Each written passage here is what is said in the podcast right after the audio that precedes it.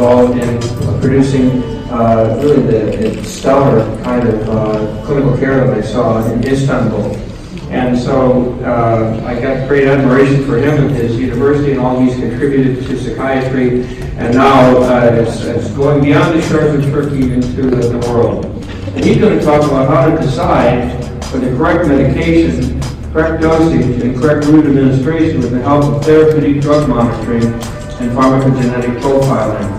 I really want to hear this talk because this is what I'd like to do if I could get this stuff paid for. But let's see what they do in Turkey when they do it routinely.